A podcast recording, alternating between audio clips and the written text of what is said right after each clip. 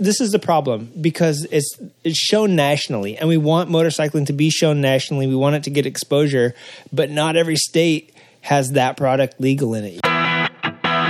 Hello and welcome to another episode of Creative Riding, the motorcycle podcast that brings you two-wheel topics from around the globe. Tonight's show is brought to you by our supporters on Patreon.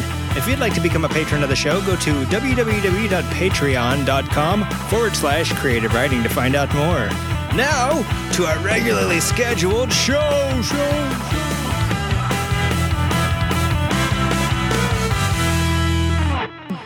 Okay. All right, everybody. Welcome back to some episode of Creative Writing. Uh, we're coming to you live from Wiggins uh, studio. It's a brand new facility in uh, East. State of the art. Yeah, super state of the art facility. We've been here before. Built in the nineteen twenties. Yeah, we've yeah. Been, we recorded in here before. And uh, yeah, do you I think guys? The last time was the hundredth episode. Was it? Oh, because yeah, we chatted with Liza. Yeah, I should call her up right now. The and couch see. was over there. Yeah, it was, it was I know you had a baby, and everything's changed. Your baby has her own room. How much did she pay you for rent for that? we, that's like six hundred dollars a month. We had a baby then. We just had her play area was over here. That's true. We just Man. switched it up. How fast these days have gone by. I feel like uh, I feel like Christopher Walken's career. Where did I go? What is today? It would be roughly a year ago. Yeah. A little, bit, a little uh, bit more than a year ago, actually, because we're in the sixties now, one sixties. Yeah. It was last sort of, uh, the crickets were going, we had the fan on, so I know it was warm out, but hell, it's California. That could have been uh, September, October. Uh, but yeah, man, we're coming to you live tonight, and since nobody's going to answer, I'll try and do it. I think this is episode one sixty-six. You guys, uh, you guys agree? agree? With that. Sure. All right. Why not? Well, let's play some crappy intro music and get ready for this show. What do you say? Everybody get something to drink, buckle up, and unless you're on a motorcycle, there's no buckles to put on. So strap in, strap on, sit down, just shut up and listen. All right. Whoops, let's try that again. I don't even know what happened.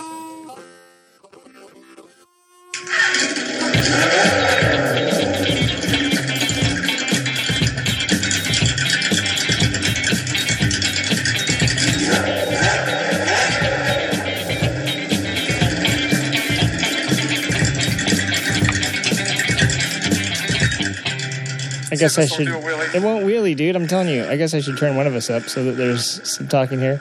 So yeah, everybody, welcome. We're gonna we're gonna fly by the seat of our pants tonight because uh, um, even though it took it took us about ninety hours to set up just now, um, we're still not prepared. I have I have all the notes, and so he he who controls the spice controls the universe, as they once said in a great nineteen eighties movie. Um, and this week I have the laptop on my lap, so I guess I'm gonna be talking. Telling you guys what we're talking about. Uh, did you guys know, by the way, that we've had some rain here recently? I know maybe uh, not today, but it rained yesterday. Yeah, a little bit. Yeah. It did. And uh, apparently SoCal is um, disintegrating slowly. I don't know if you guys have been paying attention to the news, but all the houses and stuff over on the west side, I'm sure your commute has oh, yeah. been just awesome. Mud everywhere. Yeah, mud yeah. everywhere. Roads uh, shut down.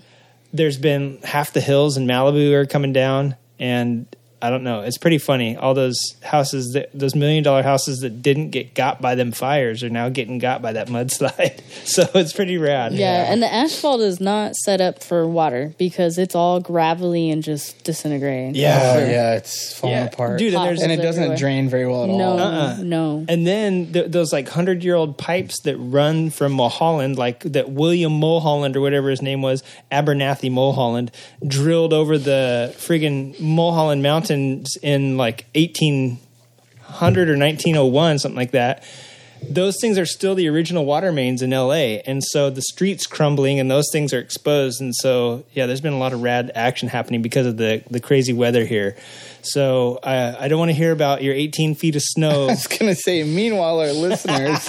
yeah. I don't want to hear about how there's tornadoes happening in the south and you can't see three feet in front of your house because your house is twelve feet under snow in the north. But yeah. uh, it's just been crazy everywhere. Jay, you have to ride in it every day. And yep. so that's probably been pretty rad for you. I, I want to tell you about something too. Um, something I saw literally right before I, on my way up here to to Wiggins' house. Uh, there was a guy riding a sport bike, looked like a F Z one, and he had the, I thought it was like a um, reflective like jacket because mm. I couldn't tell. But as he went by, his whole jacket was like neon purple on the back, but it was glowing. It was some sort of light. It looked like a, like a oh, lift, right. You know those little lift lights that yeah, lift yeah. drivers put.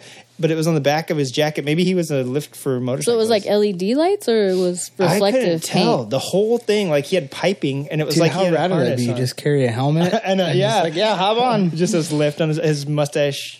Is that Lyft, the ones that have the mustache? Yeah, they're doing that in uh, some markets in Asia. They're testing oh, out like sure. a Lyft with yeah, yeah, scooters and stuff. There. There's like five people, and they're like, dude, yeah, they're, like but, three more. Yeah, you're still allowed to put a full yeah. family on them. And they're yeah, like, they drag the drag the like rolling suitcase behind. They're like, I'll just put the baby in between my feet on the front of the scooter. Yeah, have you seen the one? There's like nine people piled on top, and then there's a goat.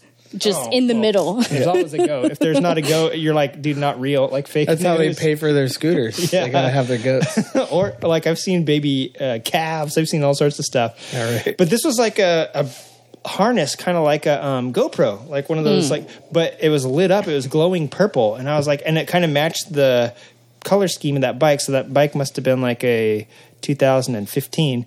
And it kind of matched the color scheme. And I was like, that's pretty rad. Because when you drove, you know, there's like not a lot of streetlights. Mm-hmm. Mm-hmm. And so when you drove away, I just saw him glowing off into the yeah, distance. That stuff is like a lifesaver. Like yeah. I, um, I, since I started wearing my high-vis vest and like being able to see, and I made my girlfriend start wearing it too. And when she's above in front of me, I can see like reflecting. It's yeah. It's pretty rad. And I just, it, it reminded me, there's those things like Break Free. And there's a whole bunch of uh, safety stuff that's coming out. There was a um, helmet actually that I forget what it was called. It was like the X one, and the whole thing glowed. I think B M W is coming out with that too, like some glowing gear. And, and the R nine Ts, I think I saw a prototype driving through Pasadena about uh, six months ago, and the whole side of it was glowing, oh, like all sick. The emblems and everything. Now, I don't know if that's something that the dude did aftermarket that was a, uh, a self a D I Y sort of thing, but I read somewhere that they're thinking about doing um, – B M W specifically is thinking about doing like side lighting on the motorcycles to match like side marker lights on cars and stuff. So. Yeah, I think a lot of the companies are realizing that putting that safety safety features are definitely needed on yeah. motorcycles for sure. Wiggs, what have you been up to this last week? I know you went to a knife show. You haven't been I did. riding around in the rain, but you've had your fair share of inclement weather up here, I'm sure. Oh man, the rain is such a relief from the snow and driving, driving in it for twelve hours a day or yeah. fourteen or whatever it was. For like real, yeah. I just I've been like chilling, being in, enjoying being back home, and yeah. I had a knife show, and that went well. I yeah. actually won. Um, so I entered mine in a contest, and I didn't win, but I won a raffle. That's okay. That's our uh, field producer, yeah, Mister Hound, yeah. He's an old man, and he just likes to – he can't lay still anymore, and he has big toenails, and they drag the hardwood floor. To quote Phil from Cleveland Moto, his, he sounds like a skeleton fucking a coffee can. uh, yeah, but I won a raffle at the end of the knife show, and I won like this knife that um, – like it's a club that puts it on, like the California Knife Makers Association or something. So, uh, like, all these, like, makers that have been in it for a long time get together and, like, make this knife. So I, like, won the thing at the end. Rad. That'd be awesome. Funny if they're like, win a field initiative knife. And they're like, eh. Yeah, well, huh, okay.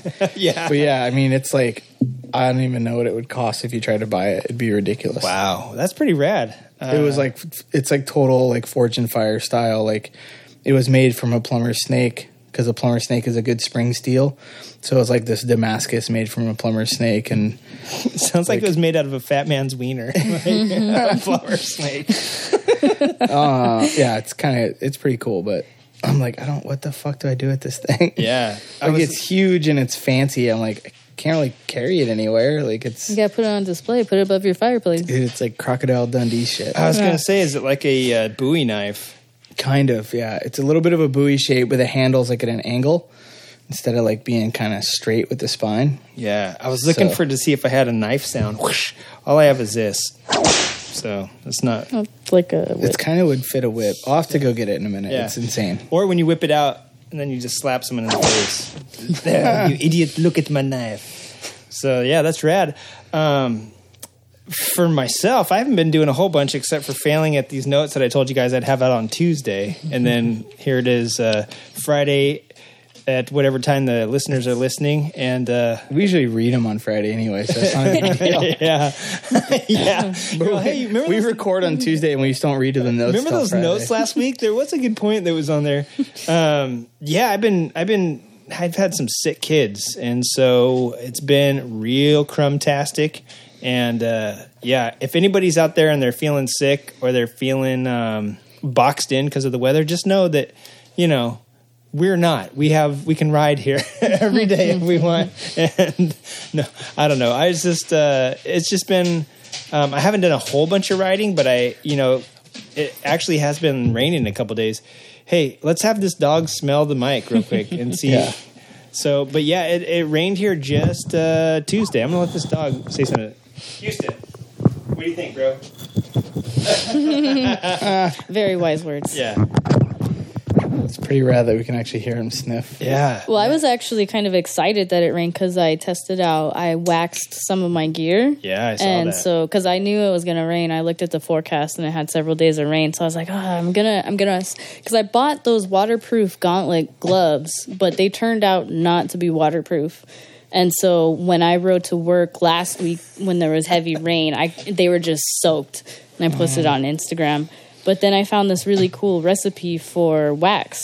And um, yeah. I put it on my gloves. I put it on my jacket sleeves. And then I rode the next day. And it rained for about forty minutes on my commute home. And it worked you, like a wonder. Were you like wishing it would rain more? Yeah, it was great. I mean, it's nice. You know, when you stay dry in the rain, as long as you stay dry and you're comfortable, then everything's pretty easy. Yeah. I, I love riding in the rain, actually. You're all, man, I wish it was raining like it was the other day now, like now that I got this wax stuff well, on la- it. It rained yesterday, right?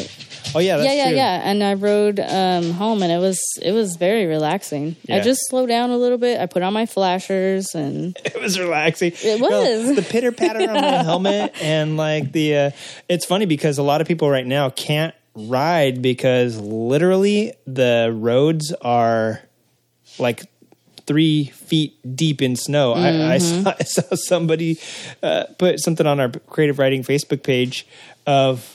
They were driving, it looked like they were driving through a maze. Like it looked fake because the snow was, I don't know, twenty feet deep. That's and insane. They had carved uh, a road through it. And I was going, dude, I'm glad we're not, I'm, you know, when here when it rains, we're like, hey man, I, it's going to be such a crappy commute. And, but like there, they're like, ugh. Yeah, I don't, I would not be able to survive in that environment. Yeah. I fully admit that I am a Southern California person to the bone. Yeah, I, I don't know how far the wax would go uh, when you're in eighteen, trying to drive through eighteen yeah, feet of know. snow. I'd have to put on about ten layers of wax and just be stiff as a board. Dude, Wiggins brought out this uh, humongous uh, Crocodile Dundee Ooh, machete. I want to see that. I'm going to turn myself down real quick so I don't make a bunch of noise. That's insane. Oh, and it came with the sheath? Yeah. Wow. That's incredible. I was just like standing there like looking at some people's stuff, and then they're like, oh, we have this like the final like prize, you know, that all these makers got together. It came with like a book too of like the steel and like how they forged it all out, and then like all the people that like, because like one guy like wow. did, like made the bar steel, and then one guy forged it into a knife, and then like one guy made the handle, and one guy did like the grinding and finished it. And then one guy did, like, the sheath. One guy was a plumber. I don't yeah. even... I feel bad for touching it. I don't want to get my fingerprints. Oh, uh, I don't think it's that, like... Just one, even the sheath alone is gorgeous. One guy That's donated incredible. his snake. Yeah. You want to see it?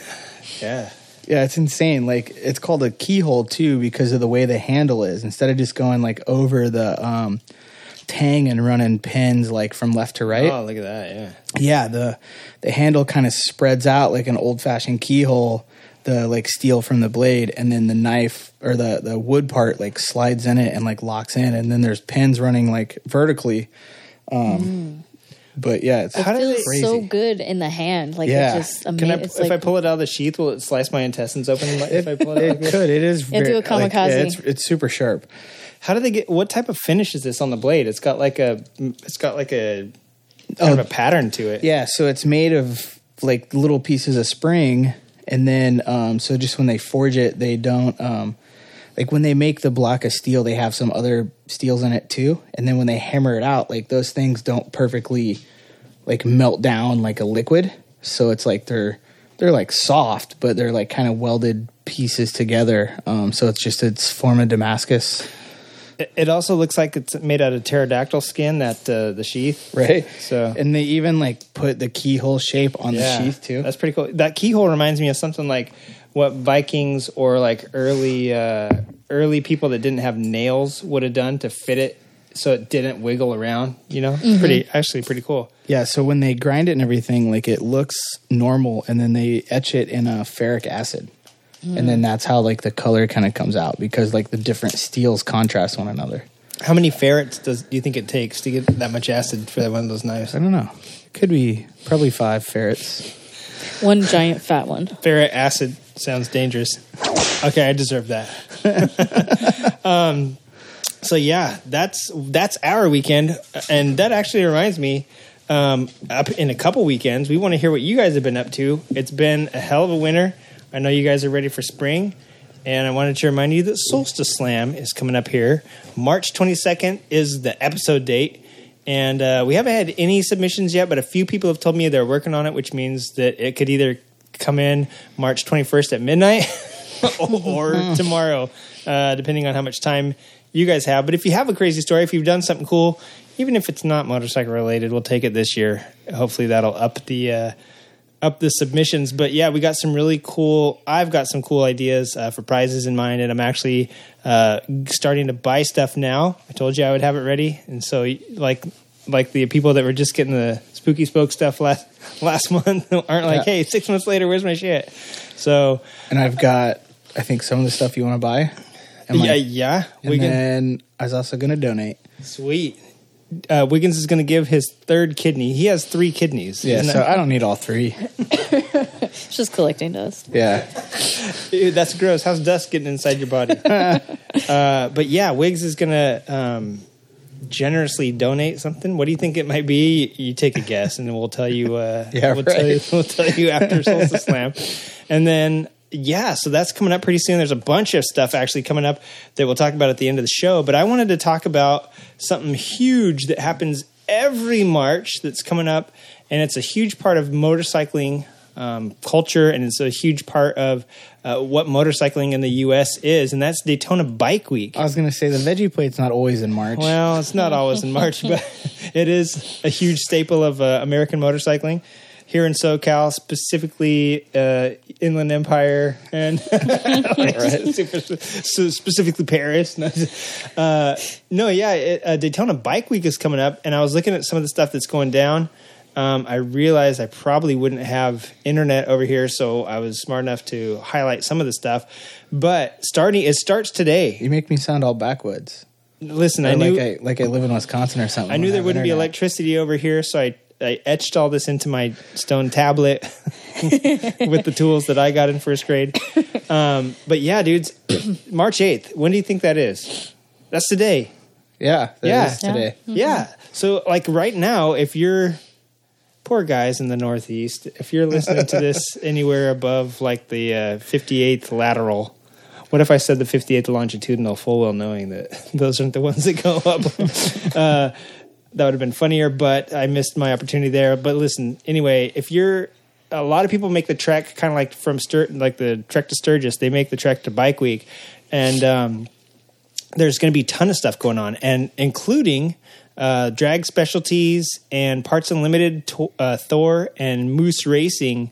Uh, they all are offering support to Daytona Bike Week as official sponsors. I'm sure like Law Tigers, Russ Brown, Indian, Harley. I'm sure everybody's doing it, but those are some of the major names that uh, came out in the actual uh, um, Daytona Bike Week official. And so uh, Drag Specialties, man, they're kicking things off at Ross Myers Destination Daytona Mar- March eighth through seventeenth. And if If you're me, that sounds like two weeks full of fun, but that could actually only be one week. I'm not very good at counting days because I don't go by the uh, the Gregorian calendar.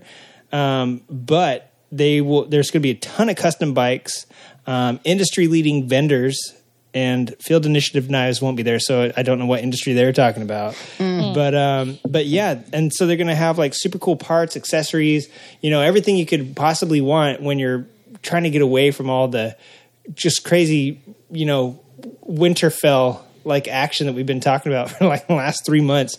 And uh, on the side note, I got a note from, um, I actually got a text from uh, Singsime. He was talking about asking me how much it would cost to move out here. Because he's like, dude, we got news that Wisconsin's not supposed to thaw out till mid-March uh, or like after mid-March. Uh.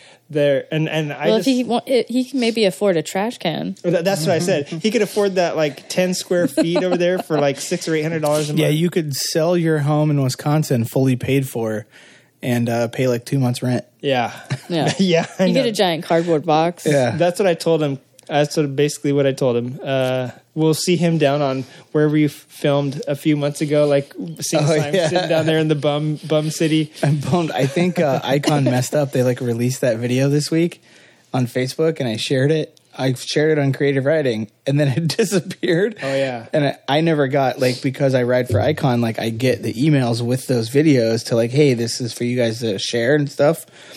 And uh, I never got that email.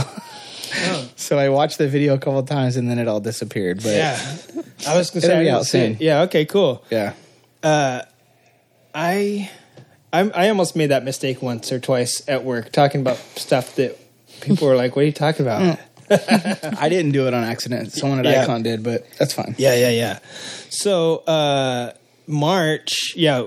Uh, long story short, Singsime, stay in Wisconsin. Just tough it out. It's only, you know, th- you might only have a two or three week riding season this year, but uh, well, he might be able to afford Bakersfield. I mean, it might yeah, be a bit know, of a commute. Yeah, he could live out in one of those old train cars that they've converted to like a uh, a mobile home. A Palmdale. I know a lot of people are moving in Palmdale. Yeah, yeah. And then he could commute since he can split lanes and drive three hundred miles an hour on his drag bike. yeah, he could right? make it in uh, forty-five minutes. Wouldn't be too shabby. Or he could move to the uh, move to Daytona. Um, I think they're going to have uh, on March fifth the Daytona International Speedway round of Supercross, um, sponsored by Parts Unlimited and Thor. I almost said Tor because of Tor Drake. Thor. Um, and then there's going to be trucks. There's going to be all sorts of stuff. It's not just bikes. So the kids are going to love it too. They're not just going to be like, "Dad, Mom, why are you, why are you dragging us down to the bar again? We don't want to watch you drink." Because, you know, Florida, where you just leave the kids in the car and you go party at the bar. Ball. Yeah. And you um, haven't been to Milwaukee in a while, have you? Yeah, no, I never have.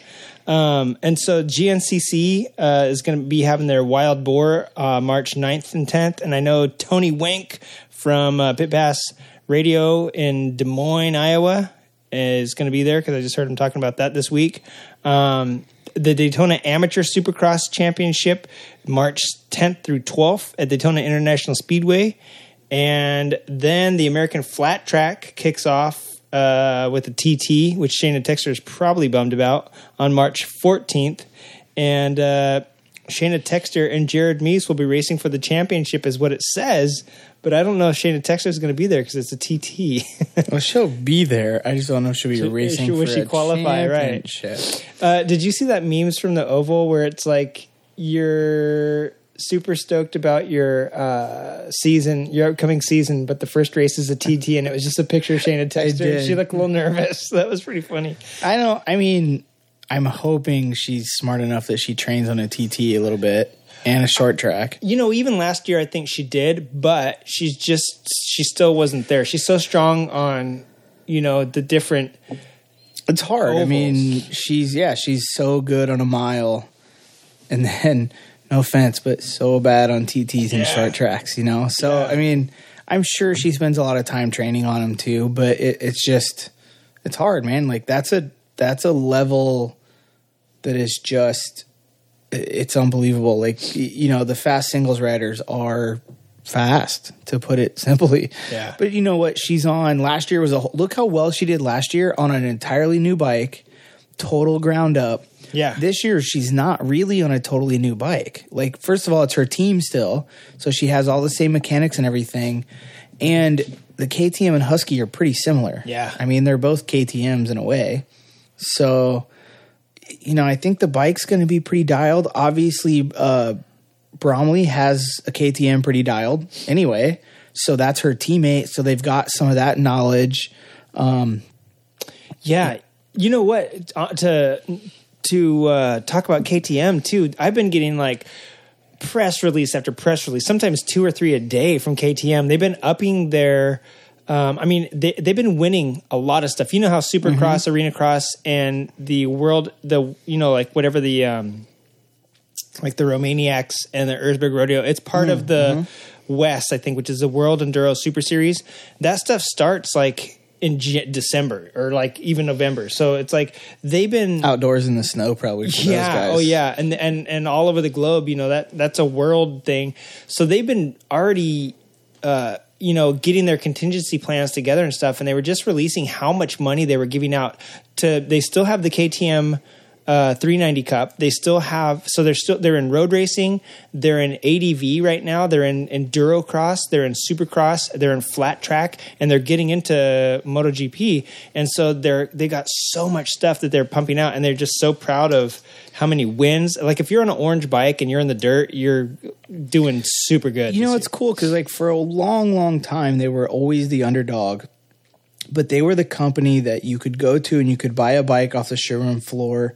And it was, and actually that's their slogan's race ready, but it was pretty well a race ready machine. You got better suspension than everyone else, better brakes than everyone else. Like you pretty well, I mean, the bikes were expensive, but you got better equipment all the way around.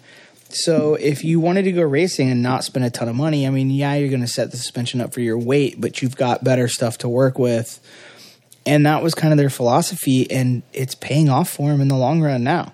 Yeah. You know, where I feel like the Japanese, it's all bean counters game. It's all where can we cut corners and still make the money we want. Yeah. You know, because uh, the people that started the companies aren't around anymore. Yeah. And I've been looking at some of those. I, I, this has come up. It came up a few years ago, but it came up again on several different shows. Three different shows that I was listening to, two radio shows and one podcast. The cost of friggin' bikes, the cost of a Honda and even Yamaha um, two fifty, they are more than... Uh, like a Grom, you know what I'm saying? They're more than like some entry-level street bikes. They're up. The Honda C R F four fifty is ten thousand bucks. And yeah. if you get a, um, a Yamaha is like right around like nine thousand or something or eight thousand. It was ridiculous. And it's like, dude, so you're telling me I can get like a entry-level street bike, like a Ninja three hundred for less than a, you know, dirt bike that I'm that I need to start with to race motocross, and then it's I have to build funny, on top of that. It's probably on par, I mean, with what they should cost, but just wages haven't went up. But if you look at like the bicycle industry, it's very, very common that bicycles are over ten grand now. Mm-hmm. Like, and it used to be a ten. I mean, there were ten thousand dollar bicycles fifteen years ago, but it was like very rare, like custom frame, best of everything. Now it's like. Yeah, there's there's better stuff. Yeah, like it's kind of insane. the argue the the thing that was bummer about uh, you know the motorcycles costing so much was that a lot of the, the the three shows that I listened to had the same argument: is how does your dad get a kid into? We're talking about how poorly the motorcycle industry is doing right now, but then how do you justify these high prices? And yeah. you're like driving customers away. You know, actually, right now this is kind of crazy, but side by side sales. Are like rocketing. And when we talk about how Harley has like... I could see that too. It's kind of the new... F- yeah. It's like a safer four-wheeler. Yeah, basically. and and there's, a, I think, the Mint four hundred, which is actually happening, and Rusty Butcher's running in it this weekend. I know. He they, told me. He's like, you should have came with us. And I was like, it takes more than a change of wheels. Yeah. Like, oh, yeah. I've got knobbies and I've got a front brake, um, so I can do that. So I can do simple stuff, but... I was like, dude, that's a long way. And he's like, well, bikes are only one hundred sixty miles. And I was like, oh, that's not too bad. Yeah. But the, the biggest class is the side-by-side class this year, too. Oh, I like, bet. And because for not a lot of money, you can go – like those things are pretty well race-ready off the showroom floor. Yeah. And you know what? You can fleet them. You can uh, – you know, you got to the dunes. Like when we went to Pismo, there's people running crummy Harbor Freight engine dune buggies, but there's also people renting out side-by-side mules, uh, Kawasaki mule or uh, – the Honda Pioneers, you know, the Kawasaki, not the mules, but they have like the Terex or whatever. And um, yeah, there's like a lot of cool, really cool, uh, I don't know, you can fit four people in it, you know, whereas like a motorcycle is a one-off thing and they cost just as much as a side-by-side now. So that m- market's growing. And um, sales figures, you know how we always say Harley-Davidson owns half the industry? That is literally in America only, and it's uh, and it is road bikes over nine hundred c c's. So if you look at total sales, like who really runs the motorcycle industry, it's actually off-road and moto. So the sales for that stuff still is um, making up, which Harley doesn't even have a bike for yet, you know, until the Pan America comes out. But um, off-road and like motocross stuff still is like the highest driving uh, component of motorcycling right now. So it's kind of cool to actually see, when I see all these Supercross and motocross and G N C C stuff happening at Daytona, I realize there's a hell of a lot more people going to see that stuff than there are um, the road race and the flat track, which by the by the way, the road uh, Daytona two hundred, the seventy-eighth running of it, is also happening March sixteenth. And it's going to be like an all-day thing on Saturday. And then on Sunday, there's going to be a ton of sprint races. I, uh, if you go to Daytona International Speedway dot com and look up the events, um, just search by Daytona two hundred. Or if you go to C C S racing dot U S, uh, that's them, them and the, the American Sport Bike Racing Association, so A S R A or whatever, they're putting it on. So you go and check that out, and you'll see just how much cool – they've got a lot of cool classes running. Um, a lot of smaller and vintage classes too. So it's it's actually kind of cool. It's not just like modern sport bikes. But there's something I want to talk about, and I know you guys you guys probably have an opinion on this, uh, but I want to talk about... Um, I don't know how to tell you this. My entire co-hosting existence is pretty been, well based on opinions. Been opinions, I know. I know. Uh, yeah, I want to come back because I want to I want to talk to you guys about it. Um, so let's take a quick, quick break, and then when we get back, I'm going to ask you, because it's, it's sort of a new thing, basically, in, I guess, I don't know, in the motorcycling world. So we're going to take a quick, quick break, and then uh, we'll be right back to talk more smack uh, about some crack. All right.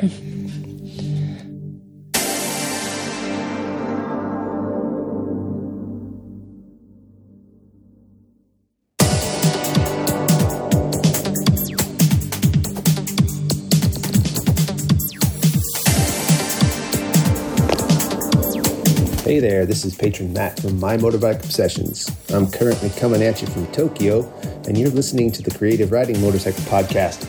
Probably because you ran out of all the other podcasts to listen to, and you really dig motorcycle haiku. Later.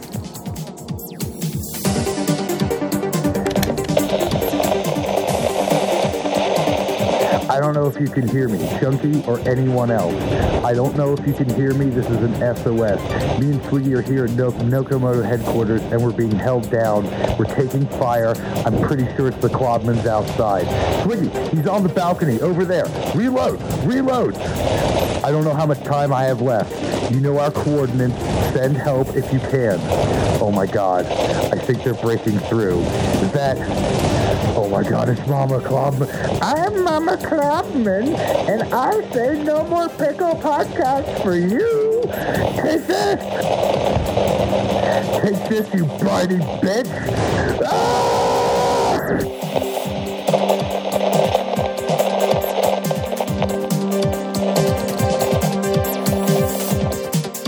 Hey everyone, this is Liza from the Motorcycles and Misfits podcast. And when I am getting a root canal or something else really just painful and shitty, I like to listen to the Creative Riding Podcast, because the best way to fight pain is with pain. So talking right. Crash stories, I have one that sticks in my head because it was one of those stupid ass moments which should never have happened. But every year on Australia Day, which is the twenty-sixth of January here in Australia, me and about ten other mates take off and head for the Snowy Mountains, which is, uh, a, a, you know, it's a legendary piece of road with amazing twisties and mountains and blacktops and you name it.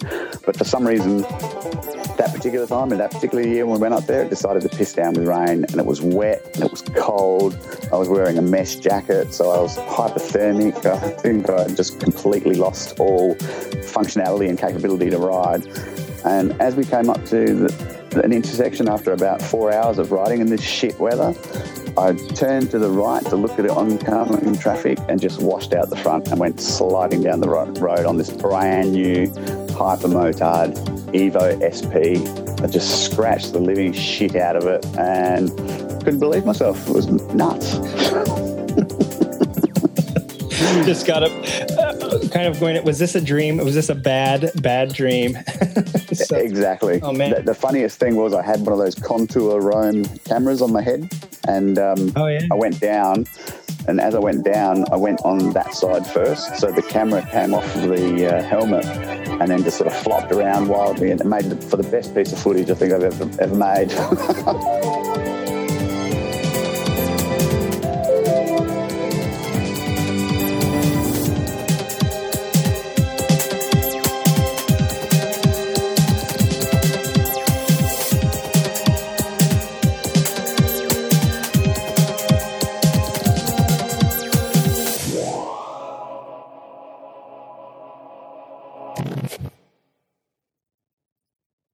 All right, there is some knife negotiating going on yeah, still. Yeah, this one is, I just love it, still really good, especially in my Wiggins is whipping out his inventory.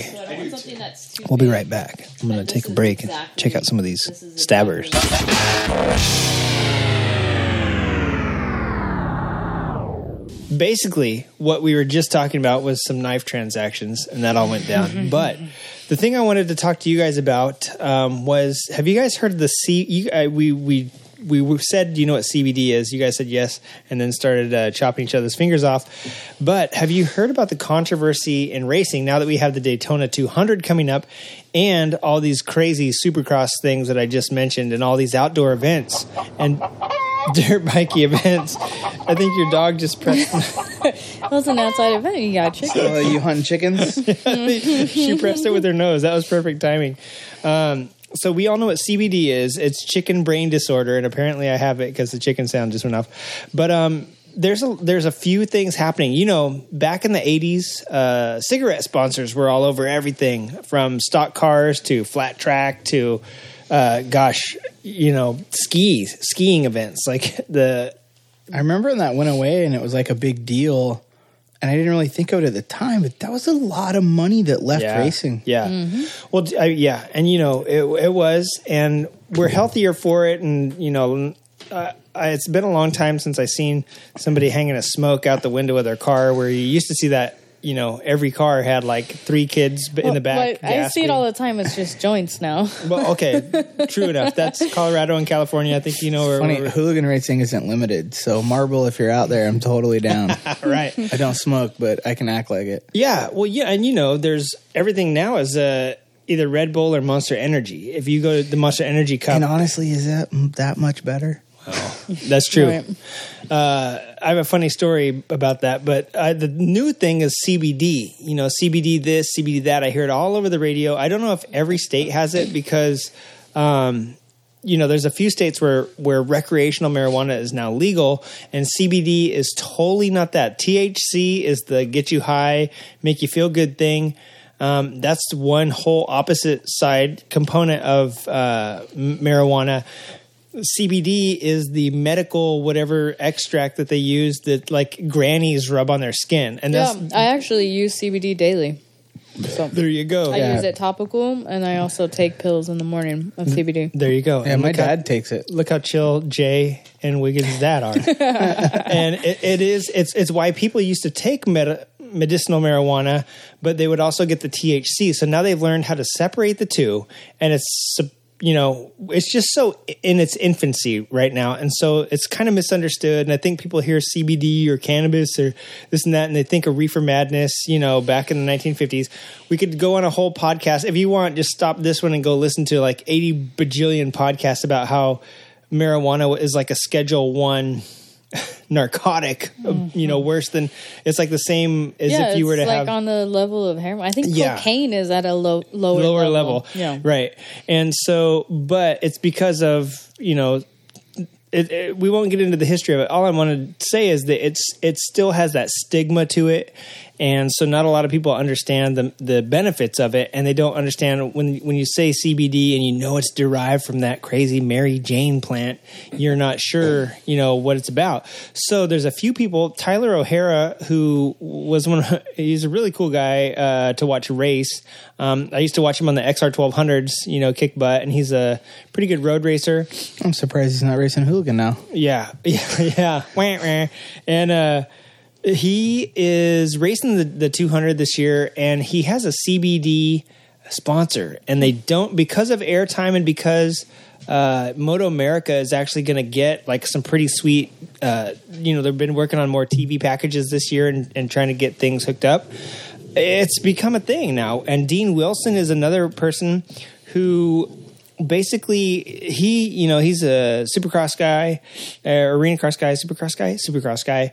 And he, um, his sponsor, he just came out. I think he just got like a factory Husky team and he's trying to bring over some sponsors. And the C B D guys, they don't know if they want to let him run. And it's like, you know, the, the funny thing, I was listening to a, a radio show and they were talking about how Monster Energy and some of those drinks, like some of those may not be exactly like you're saying, how oh, right. healthy are those, right? And right. C B D is like a medical thing. It's not a pump you up because you're feeling down energy thing. So it's funny. And it kind of goes back to the James Stewart. We lost one of the you know, one of motocross's best riders because of a, you know, like a doping thing over Adderall or something like that for his A D H D or his anxiety, whatever it was. We lost a really good uh, personality and a, and a great athlete. And there's several guys uh, that have been, you know, remember, what was it? Who was the guy? Shoot, it was just two seasons ago, the singles rider, Dalton Gaultier. Yeah. And he got, yeah, yeah. Uh, he got punished for, I forget what he was on. It might've just been straight weed, but, uh, you know, he got, um, you know, maybe self-medicating, who knows, but he basically had his title stripped and he was banned from racing until he went through a bunch of steps and he's not back. I mean, I don't think he's come back. I don't know if he went through all the courses and stuff. And I've actually heard that he doesn't really care to or whatever. Yeah. And it's a shame because I keep seeing, like, he'll post something on Instagram. He's like, oh, I'm coming back. And it's yeah. like, and I get it. Like, I, I'm not saying I agree with the rule. Like, I actually did a, like, I had to, the longest report I ever did in college was eight pages. And uh, I did it on marijuana because I was like, I, I tried some other subjects and I couldn't find enough information. But, it, and this was Indiana in two thousand four. Yeah. So, you almost got what arrested just thesis? for writing a paper. Yeah, it wasn't like a thesis paper. It was just like a like a junior college English paper. But it was like basically just like like marijuana and the good and the bad and like all the like sides of it. Funny part was I didn't even smoke at the time. I just right. like it was just I can get all this information. But like like so I, you probably you probably know the history of all the reefer madness and all that stuff. Yeah, a little bit. Like, but yeah, it was, I it was nuts how they.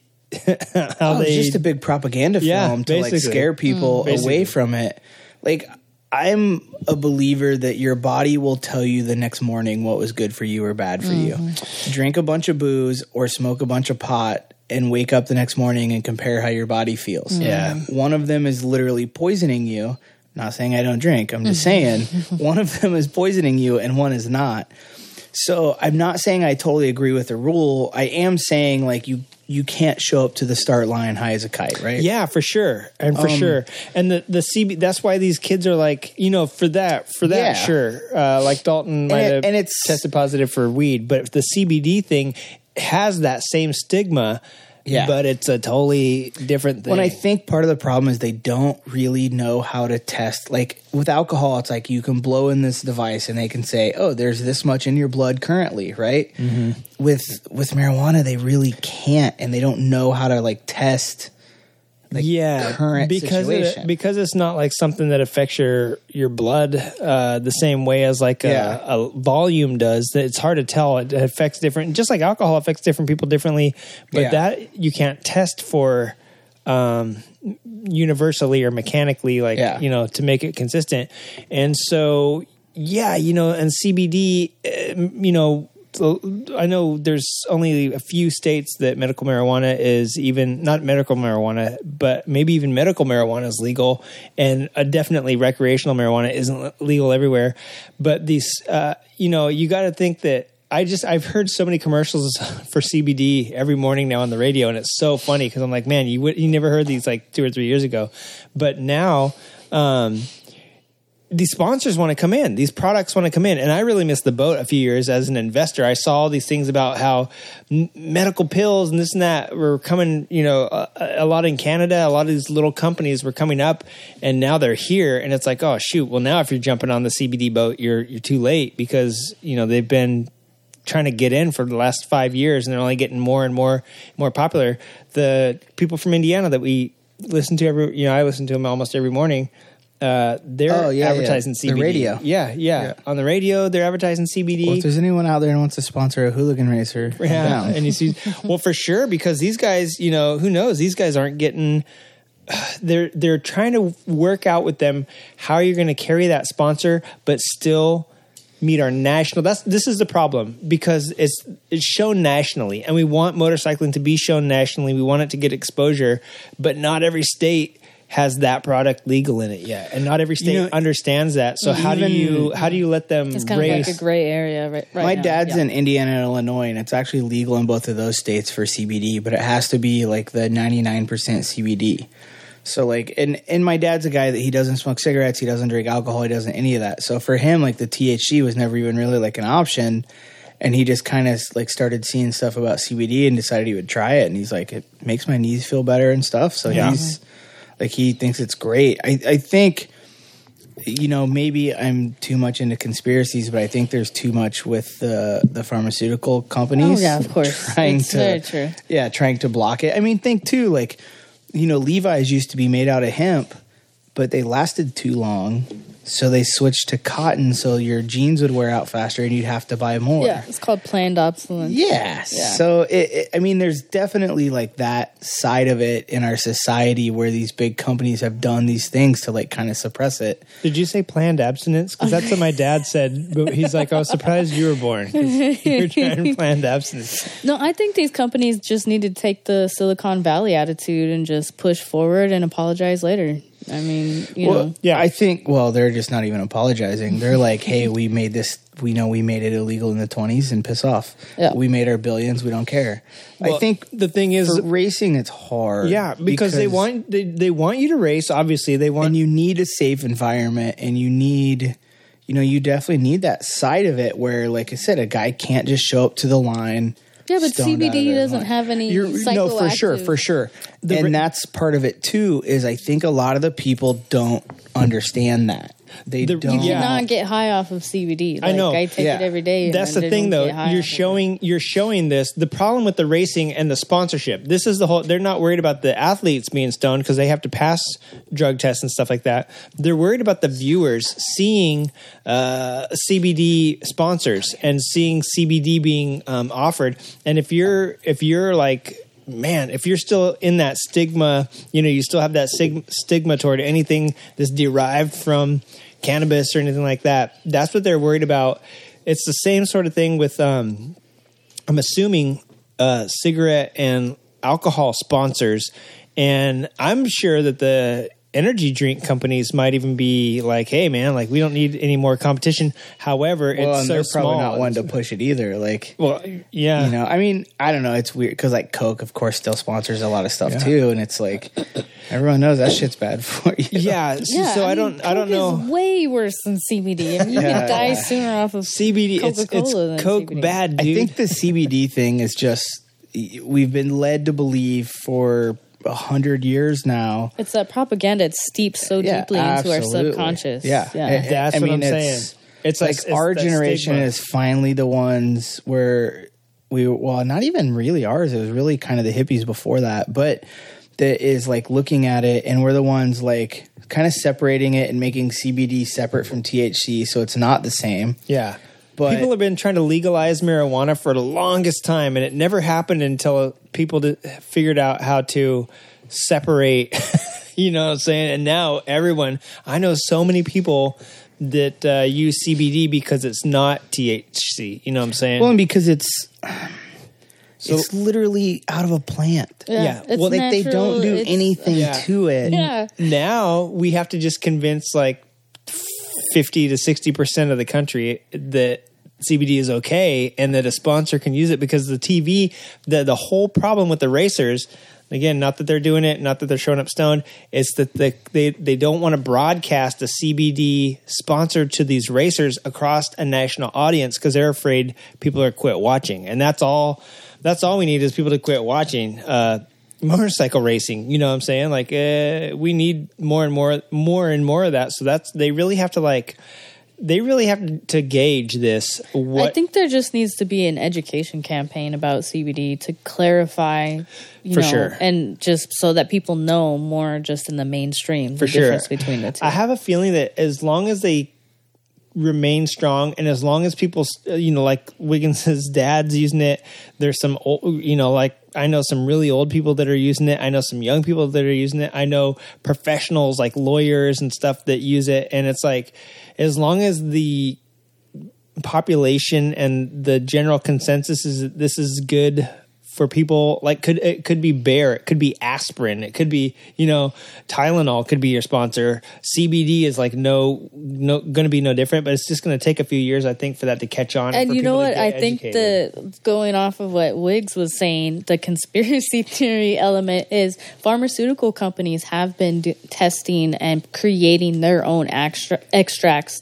based on C B D. Oh, for so sure. I, I'm pretty sure that, you know, years down the road, we're going to start seeing C B D from the pharmaceuticals. Yeah. And then oh, it'll yeah. be mainstream. They've got a, well, right? You know what I mean? I mean, because in a lot of states, um, I was talking to um, someone when we were driving to Wisconsin, and I think it was Ohio he was talking about because that's where he was from. Like, they're trying to make it legal there, but there's like two or three companies that are trying to get the exclusive rights to grow marijuana. Mm-hmm. There you go. Mm-hmm. So, which to me just goes back to the same problem. Because like think of think of like the types of tobacco you can take, right? You can smoke out of a pipe, you can roll your own cigarettes, or you can buy pre-rolled cigarettes. Why are they all tobacco, but pre-rolled cigarettes are worse for you than any other form? Like they put all this shit in them. Mm-hmm. And if you allow those same companies to do that with marijuana, with or without T H C, like you're going to run into the same issues. Yeah. Like, and that's part of the thing. And I, I think, again, like back to our generation, like that's something that we're really pushing for is like, no, everyone should be able to do it. Everyone should be able to sell it at least to an amount, you know, mm-hmm. uh, um, you know, with, with a, a pretty easy to get permit to do that, to keep it free and clear of all that stuff and keep it organic and keep it healthy and and keep it, you know, just kind of what it is instead of... Yeah, I was actually just reading an article about how the California um, cannabis manufacturing industry is struggling because of all of the insane regulations oh, that yeah, are out yeah. there. Like, you can't chew gum if you're in the cannabis facility. Like, there's just these wackadoodle regulations and it's pushing people out because yeah. they're getting fined and then mm-hmm. those fines are compounding and it's just it's actually really uh, causing a lot of people to go out of business so that yeah. people that have been growing for decades can no longer even supply. California is really hard. I, I actually just read a couple parts manufacturers that were longtime California startups, like in the seventies, move into like Oregon because California is so damn hard to. You know, uh, Vance and Hines is always on the verge. Yeah, because we manufacture exhaust, so we yeah. spent a lot of money when the first emissions thing came around, you know, a few years ago, um, to be all compliant. But then they add more laws and yeah. they add more laws. I was going to say, so. you, you you spend uh, once a quarter or twice a quarter just trying to well, we scratch your head. We can't sell half of our product yeah. in the state that it's made in. Yeah. yeah. It's insane. It's getting yeah. out of control. They need to dial it back. Oh, I mean, dude. Tell me about it. Yeah. And actually, there's a few things that I, I don't have uh, with us tonight, but we'll talk about. Um, somebody actually wrote into the show and wanted to know about, you know, electric vehicles. They... we. They hear a lot of talk about them, but do they cost more to register and do they cost more to insure and stuff like that? I've read quite a few things on them uh, be- recently. And also Trump is uh, pushing something right now. So we won't, we know for a long time, everybody's had like California and then forty-nine state, you know, mm-hmm. and then we just within the last couple of years got all on one standard. And now they're going to repeal that again. And We because I, I just noticed like in twenty seventeen and eighteen, a lot of this stuff is only there's no more California emissions. It's all wow. Okay, if this passes, everybody's just making it to California standards, and now they're trying to draw it back, probably for reasons like you're saying. A lot of manufacturers having trouble, and they see an ally in Trump and the things that he said about the E P A and, and regulation wants wants to deregulate it a little bit. So we may either be seeing forty-nine excuse me, forty-nine state stuff again, or we may just altogether see uh, him repeal some of the nineteen seventy-one Clean Air Act. So, uh, yeah, I kind of want to talk about that. And then the listener, Zach, that wrote in and talked about uh, electric vehicles, like, are they really cheaper? You know, and we always talk about that. They cost to make them. Um, well, and we also talk about the pollution to make them too. And I mm-hmm. think that's yeah. something that is that the, the manufacturers of them try to overlook. Yeah. And, you know, like I've said, and I, I stand by it, if you're going to commute every day, I don't know about as many miles as you do. If you're going to commute every day, like it's a it's a good thing to get on. But if not, I don't know. Yeah. Well, yeah, and a lot of the, the thing that's really not talked about is there's the, the minerals or oh, yeah. the chemicals that they use to make some of these batteries are taken from countries.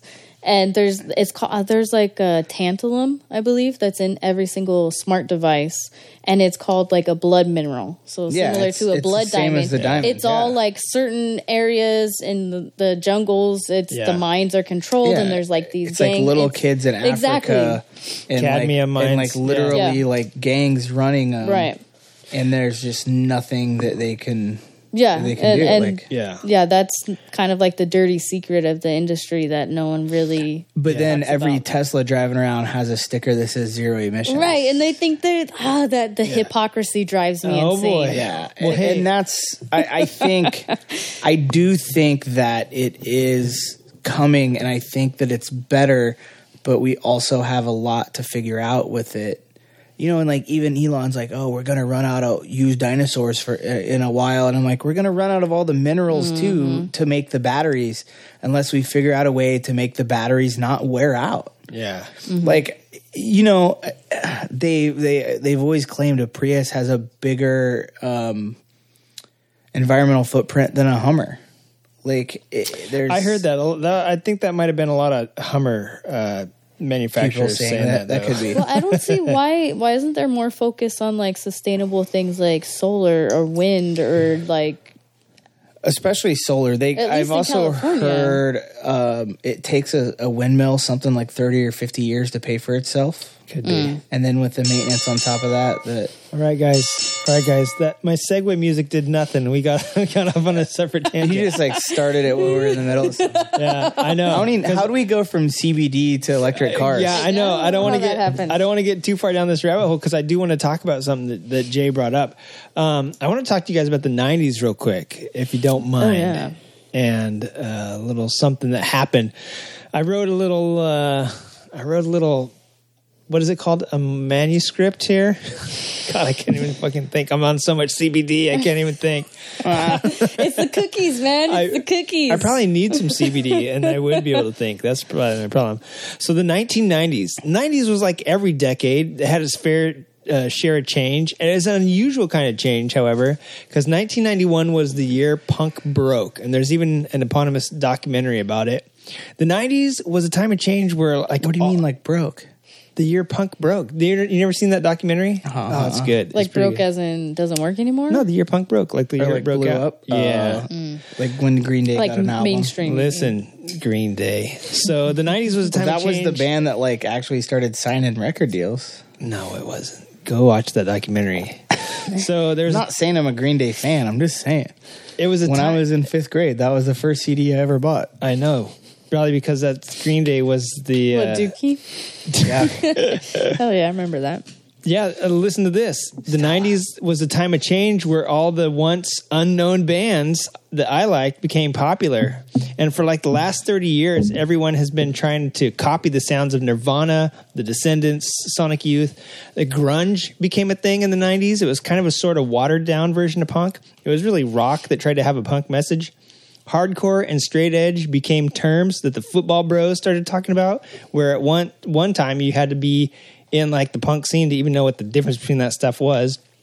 And the same guys that used to listen to Milli Vanilli and shitty nineties country started listening to punk and alternative.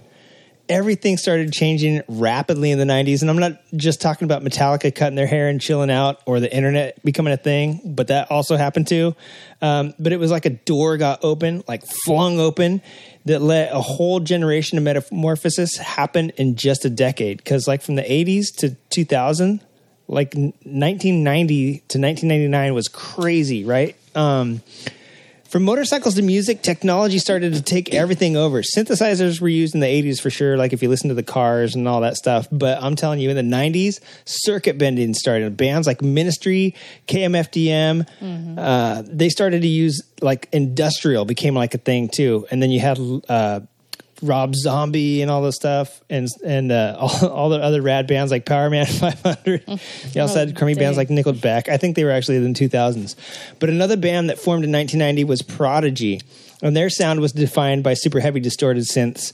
And motorcycles also started to get synths, not synths for music, but synthetic rider aids via the emerging advancements in E C U technology. And so hardcore techno wasn't just a music style anymore. Um, bikes started to get it. They started to get anti-spin sensors and power-limiting maps on these new E C U things that they were starting to have.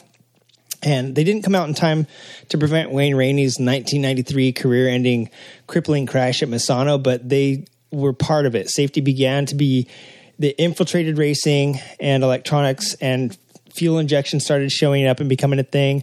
Honda's Big Bang N S R five hundred came out in ninety-two, and the next year a fuel-injected model followed.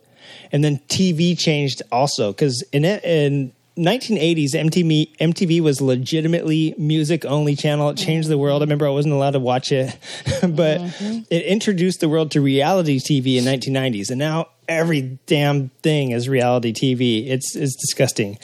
And Beverly Hills uh, nine oh two one oh also started in the nineties, which was another T V sensation that spawned its own generation of memes, which memes weren't even a thing yet because, like like I said, the internet wasn't really a thing yet. But actors like Luke Perry and John Stamos made motorbikes really cool on primetime when the old guard like Mick Doohan, Eddie Lawson, Biaggi, Caparossi, uh, Creville, and even the one-time G P winner Kevin Schwantz made racing bikes look really cool uh, on T V when you could find it. And this week, the ghosts of the nineties came back to claim a couple of motorbiking legends that were an integral part of that decade.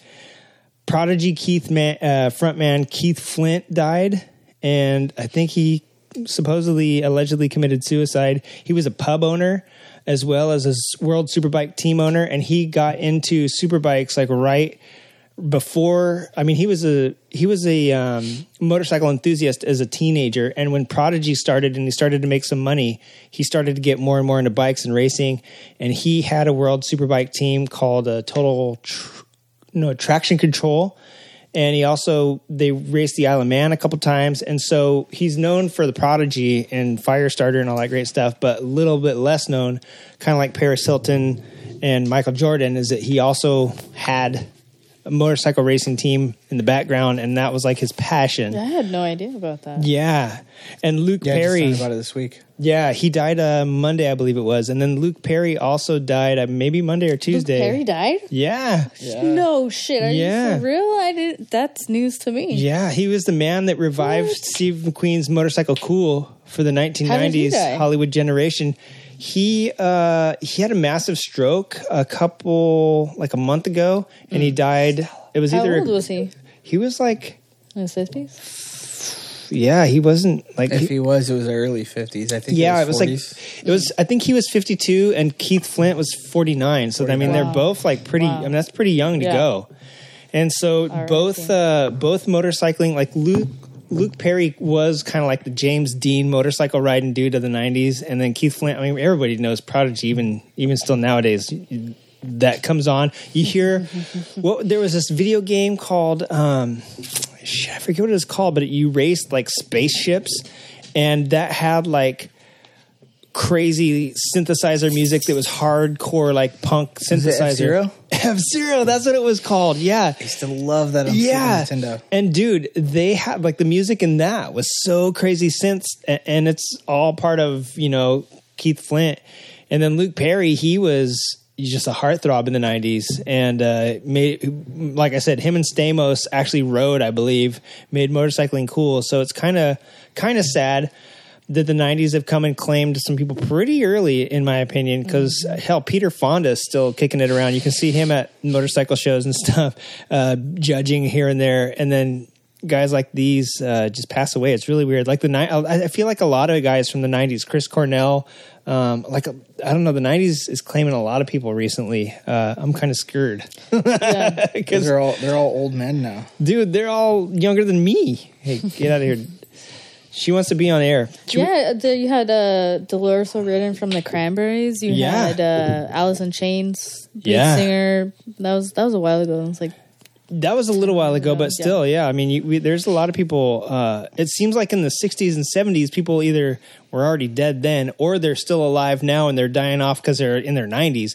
But yeah, a lot of people from the nineties recently. Uh, Kicking the boat and kicking the boat. Is that a term? Dude, they totally kicked the, the boat. boat. They're on, on the boat out. They're on the Viking boat out to sea. On the stellar plane. Yeah. So I thought that was kind of, um, kind of crazy. And so I wanted to talk to that before we rabbit holed into, uh, how green things are and, and all that great jazz. But I did want to talk to you guys about that.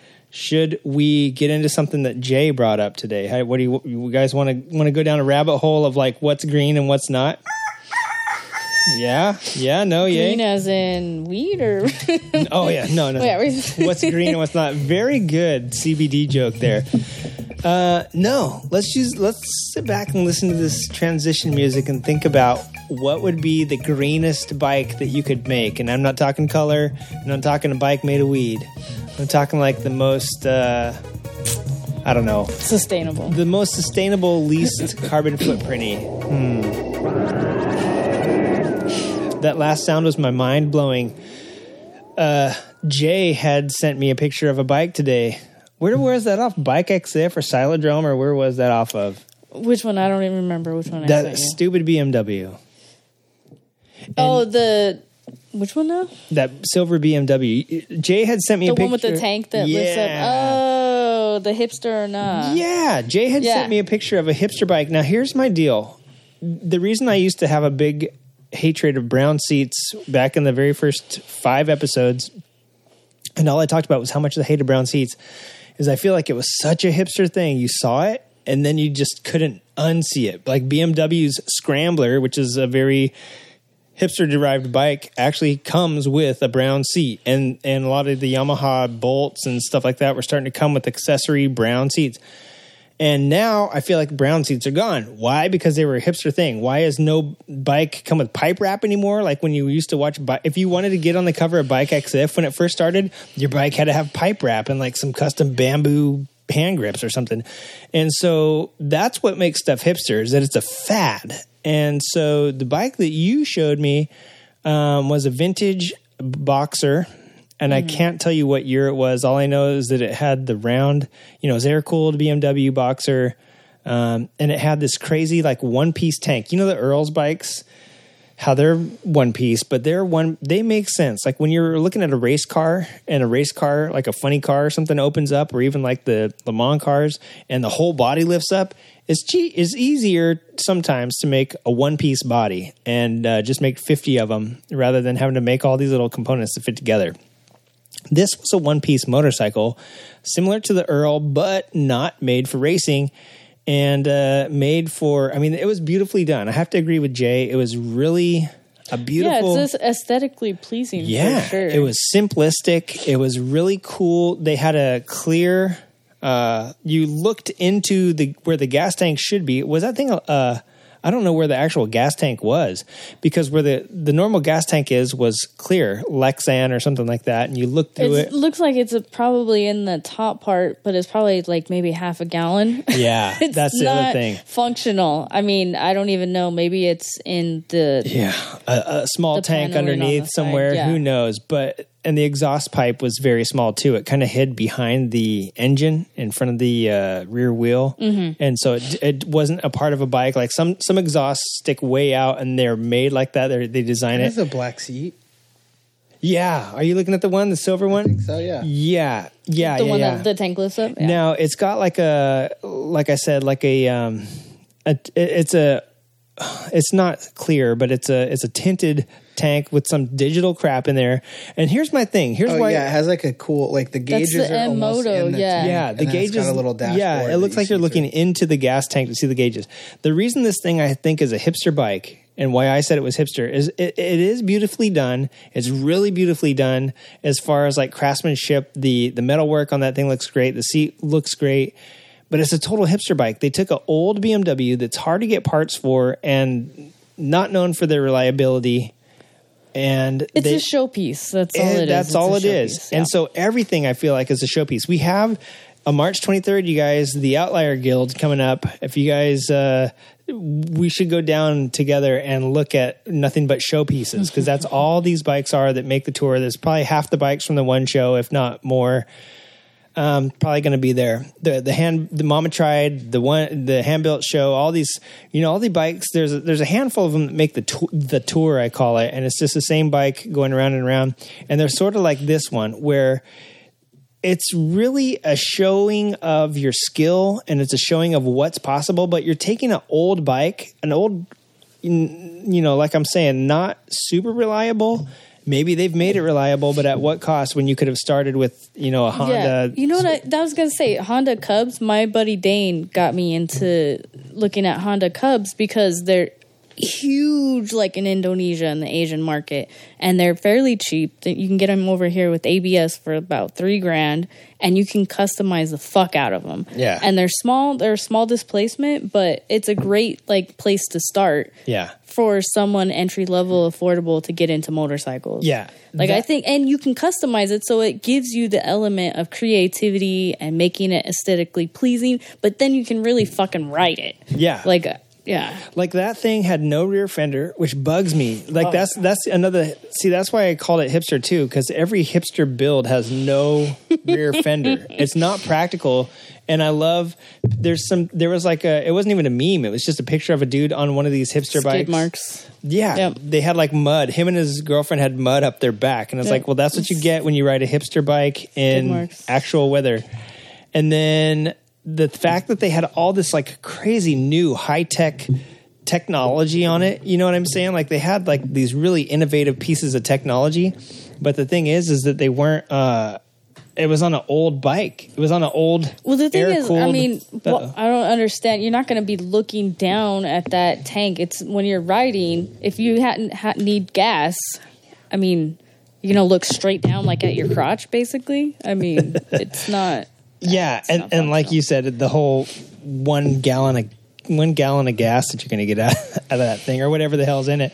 But yeah, it was just weird. It, they took a whole bunch of cool, really cool stuff, really cool design, really cool L E Ds and really cool. I'm sure it, it wasn't fuel injected because it looked like it still had vacuum, uh, like vacuum carbs on it or something like that.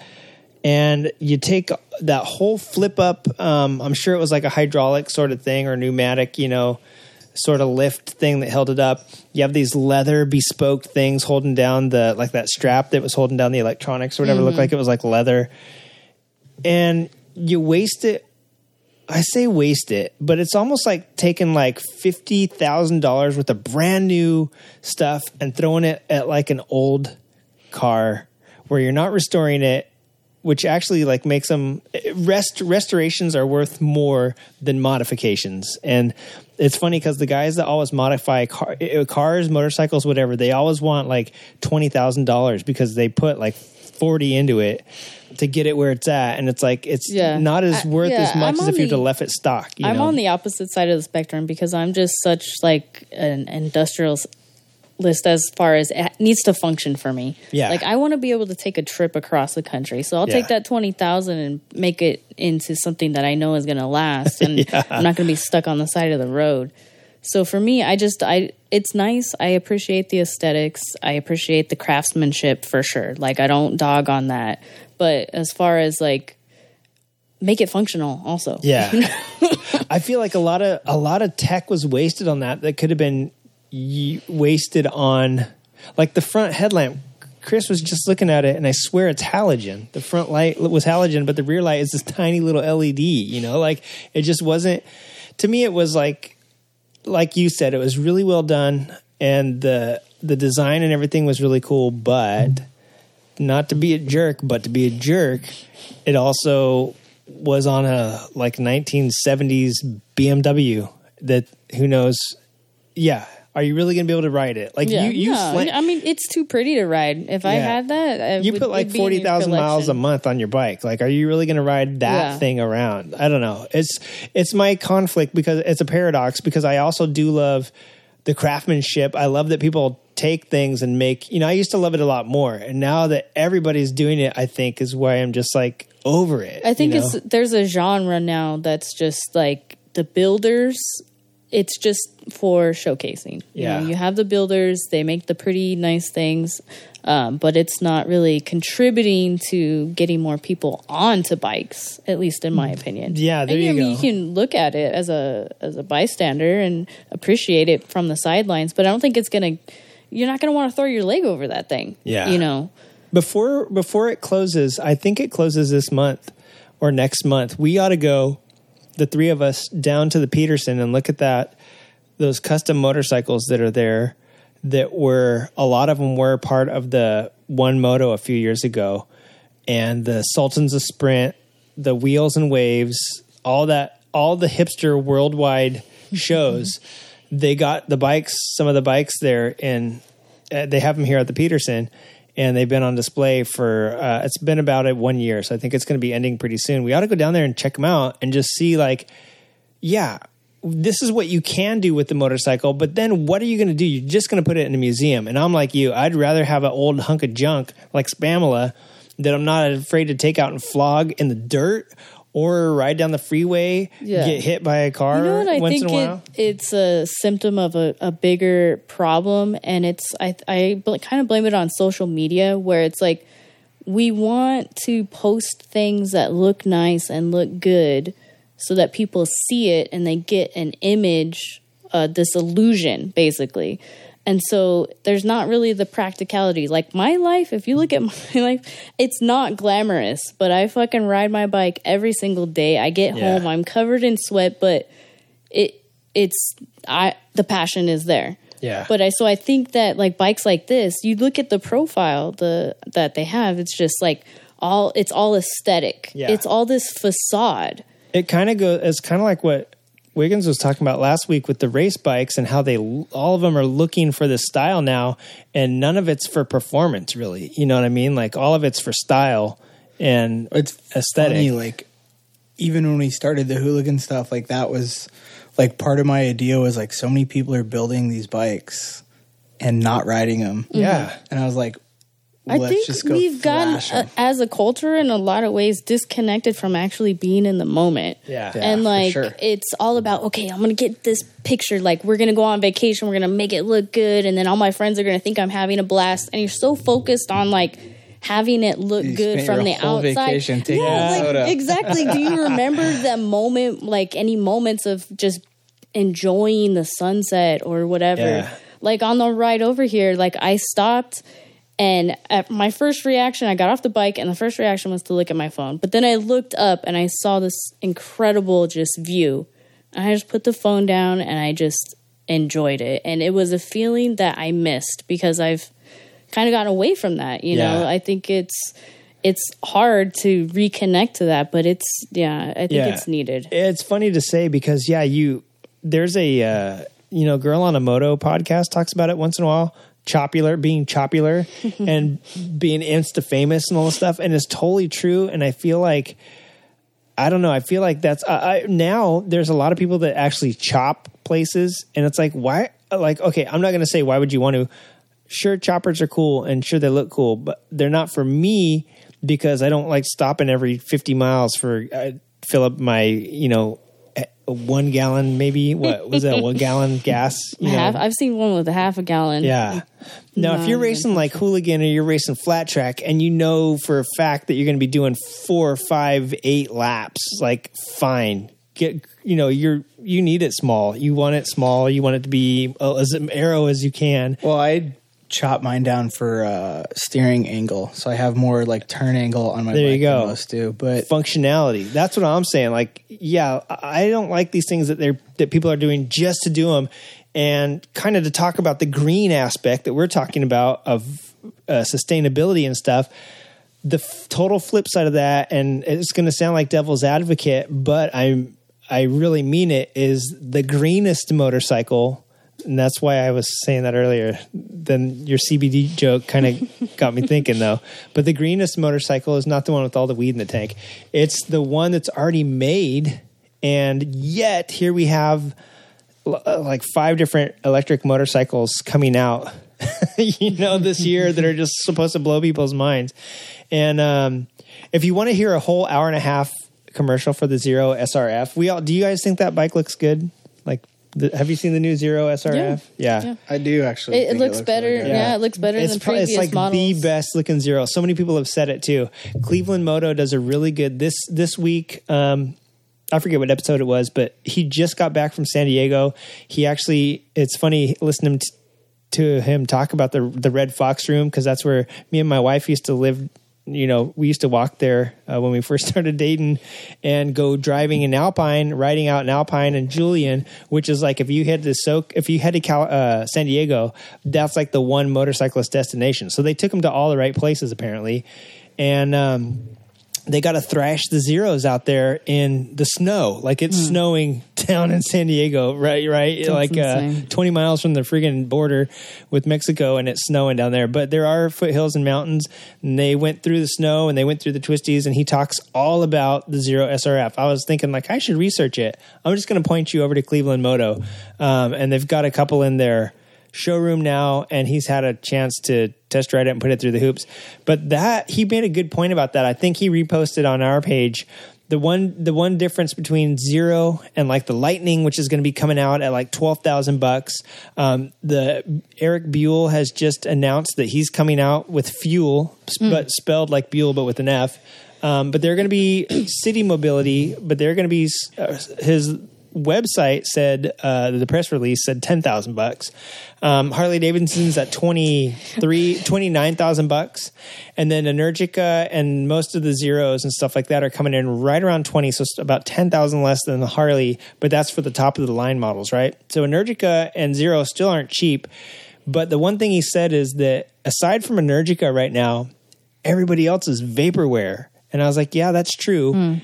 They're vaporware, and how clean are they? And then to to back up Zach's, uh, listener Zach's question, are they really cheaper in the long run? And here's the argument I've heard for them as far as like being cheap as a motorcycle. Sure, the only thing you're buying is brakes and uh, tires, you know, and the be- they're, most of them are belt drive. And even if they're chain drive, how often, you know, chains are not the most expensive thing. You're you're not doing gas, you're not doing oil, you're not doing radiator, you're not doing most of the fluids on any uh you know ice bike that you have to do every, and the chain lube shit, I've gone through chain lube. I can't tell you, because I usually lube the chains on my bikes like every other tank of gas or something like that, because it always says like three to five hundred miles, so like usually every other tank of gas. It's like, I need to just buy like... I'm so overdue. Yeah. I do that like half a week. That's like two days for me. I know, I know. Yeah. I know in your case, I was wondering about that, because like I, you know, in Spamla, I used to do it like once every two or three months because I it's not like I was commuting, but uh, I've gotten a little better where I'm doing it like, yeah, try to do it once every at least five hundred miles, right? And then, um, yeah, it's like... These, most of them are belt, so even that's out the window. But instead of having like your whole, you know, eighty thousand cans of chain lube, which aren't cheap, so from a cost point, you eventually make it up. Like Wiggins, I don't know if we were recording when you were talking about electric, uh, you know, windmills taking twenty years to pay for themselves, because those things are expensive. They're expensive to maintain. They're expensive to set up, and then when they break or catch on fire or blow up, like that one gift that was going around of the horses running as the ones blowing up, right? Mm-hmm. Uh, I can't imagine that that's ex- uh, cheap to install and fix and maintain. But electric motorcycles, on the other hand, are you're already paying close to that for a new motorcycle, but relatively quickly it will have um, surpassed itself as far as uh, the amount of extra money that you throw in at it, as far, you know, all the fluids, you know, even gasoline, gasoline fluctuates. Electricity doesn't fluctuate that much. So even charging it, uh, you know, they just seem like they will pay I, themselves off a little I mean, faster. I don't see why there even has to be a conversation about green motorcycles when motorcyclists make up what? How, what, how much percentage of the population? Like, really, is it even something that we should even... Did you just cons- say population? I mean, motorcyclists. Like, how many motorcycles are going to be manufactured that it's going to be... Um, affecting our environment. Well, you see what I'm that, saying? yeah, yeah, true. Because they are smaller. It's not like a car, but they still use the batteries. Still use those crazy things we're talking about, like cadmium and all these weird earth metals that are getting. Yeah, but I don't think there's going to be enough manufactured that it's going to be something that we should be concerned about. I'm more concerned about like these factories that are pumping out Teslas. I mean, Teslas, there's going to be more Teslas on the road than there are going to be electric motorcycles. Well, we need, and those batteries are, what, four times the size of what's going to be yeah. in an electric bike. We need Teslas because more people do drive cars and there won't be any infrastructure. If it was all left up to just electric motorcycles, we wouldn't have any infrastructure. Yeah, and I think Tesla's doing a good job about pushing the industry. Yeah, definitely. There's... Uh, Tesla is so weird because they're like the Apple of electric vehicles where they use their own proprietary charging system. Dude.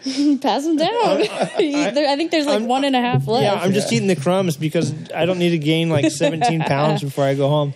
Oh, they're, yeah, they're calorie free. But, um, oh, cool. I just, are, they, is, are they C B D cookies? Yeah, is they're that why? C B D. um, but yeah, Tesla is Tesla has a, a lot of... Um, a lot of stake in the infrastructure, and so they are building Tesla chargers everywhere. I just heard this on the on another show where the guys are totally anti-Tesla, but one of the um, well, anti, you know, green bikes and stuff. But one of the guys has a Tesla, and he's like, "Yeah, I looked it up. There's Tesla. There's some that aren't even listed that are like, you know, so you can't. You have to go by." Uh, You have to know where they are via the apps. You can't just say, oh, uh, there's one in this town. He's like, they're everywhere. They're like out in the middle of nowhere. But also the guy, John, that we talked to from Electrify America, they're in partnership with, uh, you know, Audi, V W, uh, B M W, like all these companies that have electric cars on the way because in, in Europe, electric's going away. Like, I mean, uh, I'm sorry, gas is going away. Mm-hmm. Electric's going to be the thing. They don't want to make two different So how, you know, it'd be a lot easier and greener for that matter, even if uh, you're wasting resources, a lot of resources. That's so sad to me. You're only wasting I mean, one set if I'm, you make one type of car, you know? The thing is, like, when I think of electric, I to me, I love the mechanical elements. My dad's a mechanic, so I grew up, you know, thinking about how things operate and move and are put together and the engineering elements. And so then when I think of an electric bike, it's just like a battery, a circuit, like that's so boring. You know what I mean? Like the, where's the aesthetic beauty and like the, the parts that are moving and, and digging into it, you know, yeah. like if you have to go work on your bike in the garage, it's like, oh, one of the wire, I need to solder a wire back on or whatever. To me, that's just not... Yeah. I, that's why I'm not really, like... I like that... I like the power, the power band, the instant torque. I love that. Um, I haven't ridden one. I would definitely like to test ride one. But I don't see it as something that excites me beyond just like, okay, yeah, it's fun to get on and go fast, I yeah. guess. Yeah. You know, the thing is, is that the new, the new tuners... When I worked at a body shop, all the dudes had old... pickups and old hot rods like that were tricked out, and that's, you know, I got a I got a Coronet with the four forty in it, and I was so excited to work on it and learn, you know, learn hot rodding from these old dudes, and they were, their thing was like smoke and fire, you know, no no displacement for or no replacement for displacement, and then they would always joke on me and my buddy because I had a V W and uh, he had like a Honda Civic S I or whatever. And uh, they're like, oh, what are, what are you guys going to call hot rods in twenty years? Because all these muscle cars were dead in the sixties, and we're still, you know, restoring them here in the two thousands. What are you guys going to call hot rods, man? And I was like, I don't know. But you know what? People are into tuner cars. They're into turboing cars. They're into Mercedes, like A M Gs and, and um, Schnitzen or whatever. I don't know what the what the actual name is, but there I had an A M G try to race me the other day. Oh, really? Well, there and there you go. Th- that stuff is all chips. I mean, you can do stuff to the motors, but it's like a more and more and more is becoming the nerds that yeah. sit around and program the E C Us and flash them, right? I mean, yeah. electronics packages is everything in World Superbike and, and A M A and even MotoGP. The, all of them talk about the Uh, the the equalizing factor has come down. Like tires, only you can only get so good with. You can only get so good in, with motors. The yeah. equalizing factor that has ha- turned out to be is um, the electronics packages, because that controls everything now. So there's actually like nerdy kids like that. I think the new the new hot rod is the nerd sitting around programming ones and zeros to make stuff go faster. Yeah. And that's what I see with green bikes. And that's listening to the guys at Cleveland Moto, the nerdy kids that were talking about well, it. Does, does anyone like, have a hybrid bike? Uh, B M W has actually patented a hybrid bike. And I think Honda Honda has a has a patent for a hybrid bike. None of them, I mean, there's no demand for it here in the States. So nobody's brought it over. But I know that they do have them. And some some companies have them in development because of their European and Asian um, markets. Mm. So there are, I think there might even, I think Honda has a hydrogen bike, perhaps. So she's good. Oh, she's, she keeps walking through wires. I know. she's, she's like, all these cords and microphones aren't usually here. So yeah. Um, yeah, it's a, it's an interesting, it's an interesting question, and it does pose the green bikes. What are what is the greenest bike? Probably to me, the bike that's already made and already out there, and that's why a lot of recycle recyclers that do, um, whether it's recycled architecture and and uh, recycled building to recycling motorcycles. It's really cool. Well, that's why I love rat bike culture. Yeah, I love yeah. like I love, seeing someone take something like yeah. a junkyard bike and then just like as much making as I, a beast out of it. As much as I was talking smack about that B M W, I, I do love to see people's um, craftsmanship, but I just don't like to see the old and ultra new meshed when you could have done like a way better. I love I love to see people take new Ducatis and make like cafe racers out of them and stuff, or make something that's not totally like taking a new Ducati and then, then making it crappy. You're just changing the style of it and maybe even adding more stuff to make it simplistic but still work the same. Where I feel like when you do stuff like that, the older stuff, you're taking an already kind of classic piece of work and you're just throwing a bunch of new junk on it. And it's like, I could go take my V W Beetle. Yeah, but we don't know what that bike's condition was when they got it either. Like yeah. the tank could have been dented, the seat could have been gone. Yeah, no, I'm just saying like they put a they put a whole lot of work into an old, kind of unreliable bike. Yeah, you know, for sure. um, I don't know. It's funny. I had a buddy that like customized like those Beamers too. So yeah, and there's a lot of people that customize them, and a lot of people that either restore them or do this or that, and they they look really cool, and they're not trying to be Wango Tango twenty-first century. You know, I would have rather seen that thing go steampunk, like go look like it was made in like the nineteen, you know, eighteen twenties than the. Uh, I don't know. I just it's just weird. It's just, and that's just my opinion because you know, I, I like to see people. It's funny. I kind of like that one. It was a kind of a resto mod, but a little different take on a resto mod than yeah. a lot of them. But and you see them all the time now with the new the new hipster. That to me, that's the new hipster thing is taking. Yeah, it's definitely a very hipster version of a resto mod. Yeah. But I hate the no fender look. Like I hate bikes with no uh, yeah. no fenders. I get it on a sport bike, but even they usually have a fender down over the tire. You don't like water on you or on your stuff is not good. yeah, so. I mean, if you go outside and look at my bike, there's no way I could do that. Yeah, fucking fender. I have so much shit strapped to that thing. Yeah, for sure. And then, you know, they obviously don't ride them, or else they'd be like, because even riding Spamla in the dry, like sometimes rocks will fly up. I don't have a front. front yeah, fender. Yeah. I need to put one when it's raining because, like, yeah, that doesn't work either. So, yeah, it's really hard for me to fuck your bike sucks. Like, there's some definitely stinkers on there. But when you also see people that, uh, you, when you see people that have taken something and made something cool out of it, even if it is a turd kind of. I love the lawnmower bikes she's, and all oh that crazy God, shit. She's good. She's like leaning, sitting on my foot. The lawnmower bikes? Yeah. And the just beastly hybrids where they just take the motor out of like a blender or something crazy yeah. and then make a bike out of it. I think they need to bring back lawnmower racing. Do you guys remember that on Speed Vision for a they while? Still have it.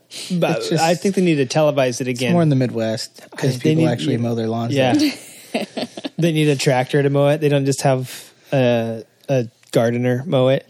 Um, yeah, I think, and we're getting close to the end of the show, but I, I, it's funny the, just the stuff we've talked about in this, how it all linked together, but I think we should probably look at this more. We, we should, nobody sent us a roast my bike in a long time. Maybe we can just roast, roast bikes, like what we don't like about the, um, the current hipster trend, because I feel like I feel like hipsterism is just as strong as it ever was, but I just feel like it's just kind of taking a different.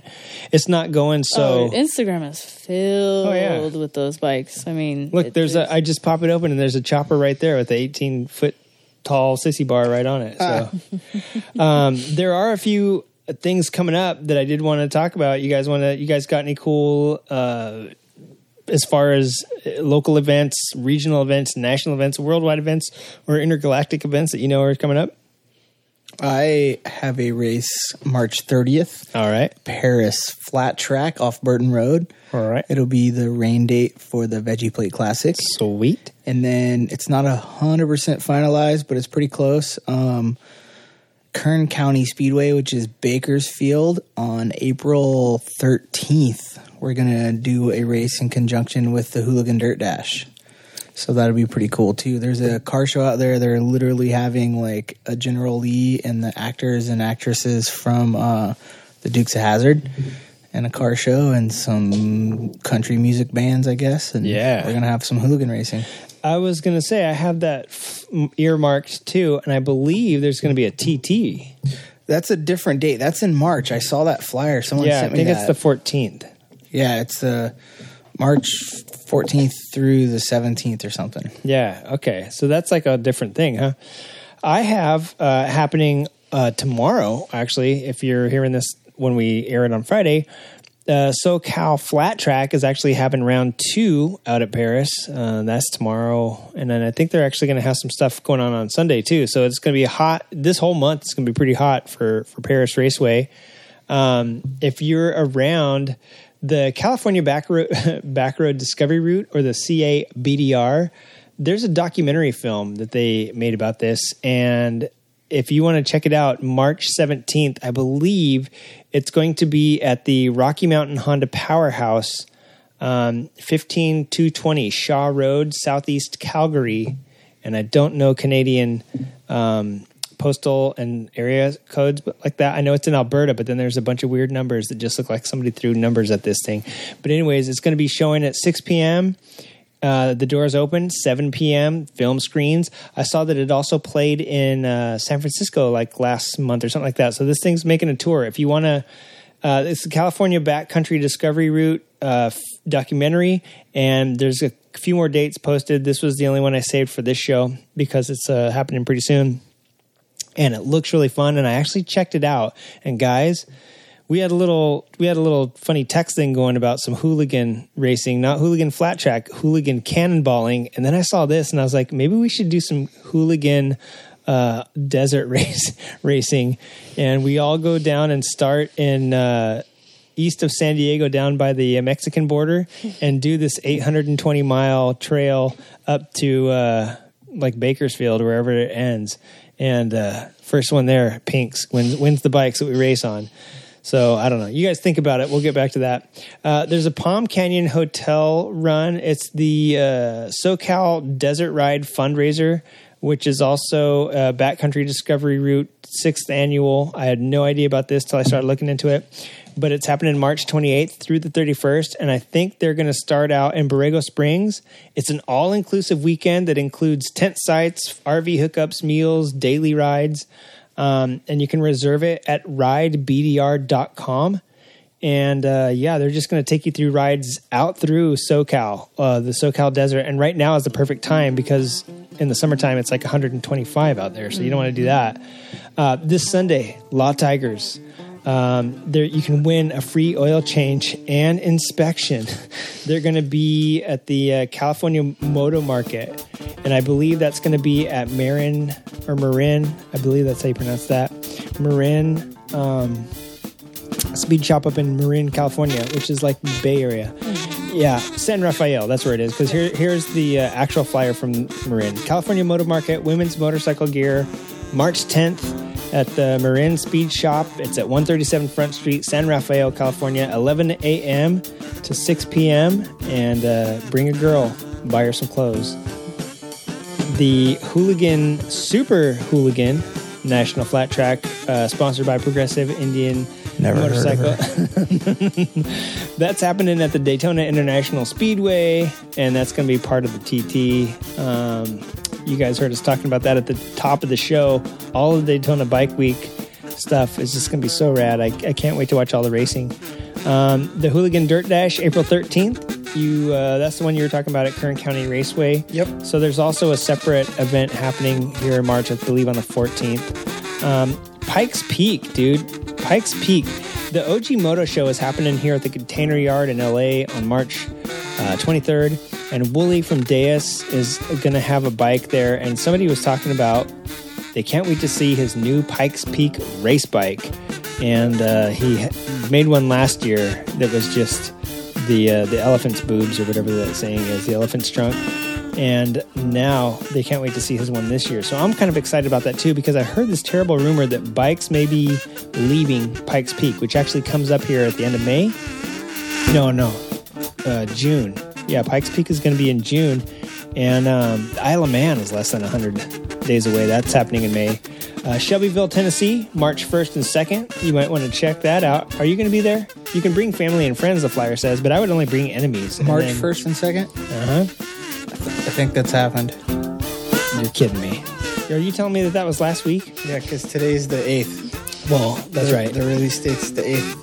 So last week, get in your time travel machines and go to Shelbyville. I wonder who won that, by the way. It says it was family friendly, but I want to go on Instagram and look at some stories and see how many enemies were made there. Um, the hooligan class was uh, Mike Boone.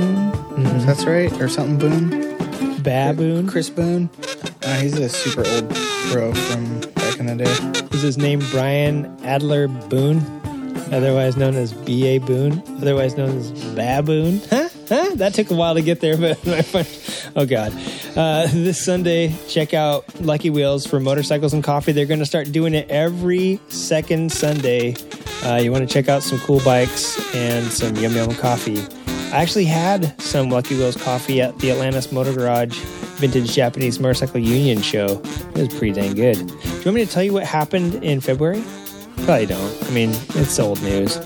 But um, yeah, anyway, keep your ears peeled. There's a bunch of cool stuff. Daytona Bike Week mostly. I mean, I can't believe it's already kicking off this week. Uh, keep your ears peeled and your eyes open for motorcyclists. And all, as always... Uh, buy a Field Initiative knife. March twenty-second is going to be the Solstice Slam. I'm not going to tell you you could win a Field Initiative knife. We'll have to wait, see what the official word from Chris Wiggins is. And maybe Jay has something to offer. Or uh, I'm going to buy one of your sweet uh, draw- drawings that you've been doing. Oh, yeah. I brought some for you to look at today. Nice. So please check out Solstice Slam. Submit either at slam at creative dash writing dot com or just sub, you know, email something to creative writing podcast at gmail dot com. Both of them are equally as long and dumb to type. Uh, give us a call, seven four zero, five six three, two eight five eight, or uh, look up a number on a bathroom stall, call it, pretend it's us, say something cool, and make someone's day. And uh, as usual, leave us a review in iTunes, SoundCloud, Stitcher, um, Wombat, uh, Bomb Gnarly, the uh, Pod Cruncher, Beamcast, uh, Elbow, what's that one? I forget what that one's called. But anyway, anywhere you find your podcasts or a website that might offer audio streaming. And you guys, I've done enough rambling, and uh, you guys have been super quiet, so I feel like I had to do that. Is there anything, any super profound uh, sayings, anything, any piece of information or any sort of, I don't know, maybe some like advice you guys think yeah, we can give I, the listeners? I think, uh, I have some family things that are happening with some people who are sick, so just enjoy life, because life is short and you never know what's going to happen tomorrow. So just stop and, I know it sounds cliche, smell the roses or watch a sunset or something. Just put your phone down and just enjoy.